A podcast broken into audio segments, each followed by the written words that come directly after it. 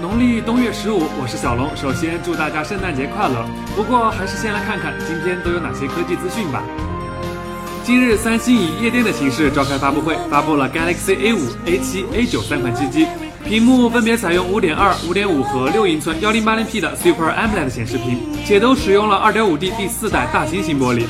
A5 和 A7 采用骁龙615处理器，A9 搭载的则是骁龙652。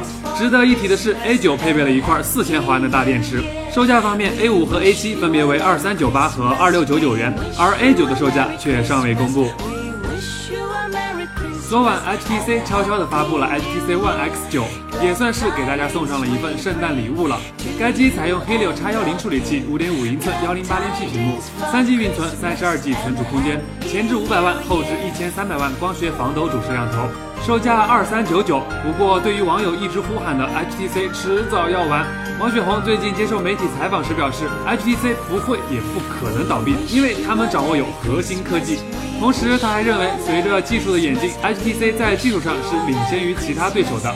公司已经准备好迎接2016的竞争了。很久以前，诺基亚和摩托罗拉也是这么想的。但是，雪姨啊，掌握核心科技这事儿，要不要跟董小姐探讨一下再说呢？悬浮的滑板，估计每个人都会爱上。现在 a r k 公司就采用风力方案，打造出了一款名叫 Arcboard 的悬浮滑板。从视频上来看，也算是足够接近《回到未来二》中的设定了。这家伙可以通过蓝牙连接 iOS 和安卓客户端进行控制。Arcboard 预定价一万九千九百美元起，普通插座充电需要六小时，土豪们也可以加四千五百美元购买配套的 ArcDock 快充配件，那样充电就只需要三十五分钟了。可是那又怎样呢？充电一次也只能运行三到六分钟啊。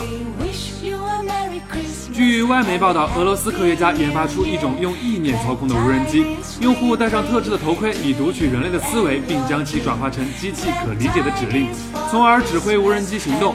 假如带着它突然想到那事儿，不知道这机机会做出什么样惊天的行为呢？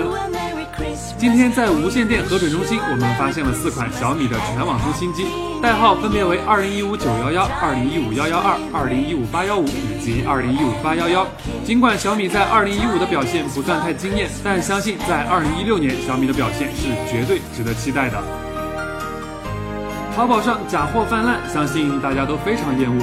今天淘宝就推出了全民举报机制，发动群众的力量来发现淘宝上卖假货和刷单的行为。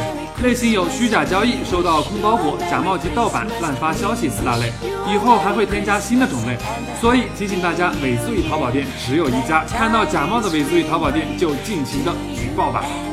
虽然圣诞节是值得高兴的日子，但是还是劳烦各位情侣们，对于小龙这样的单身狗，还是手下留情，轻虐轻虐啊！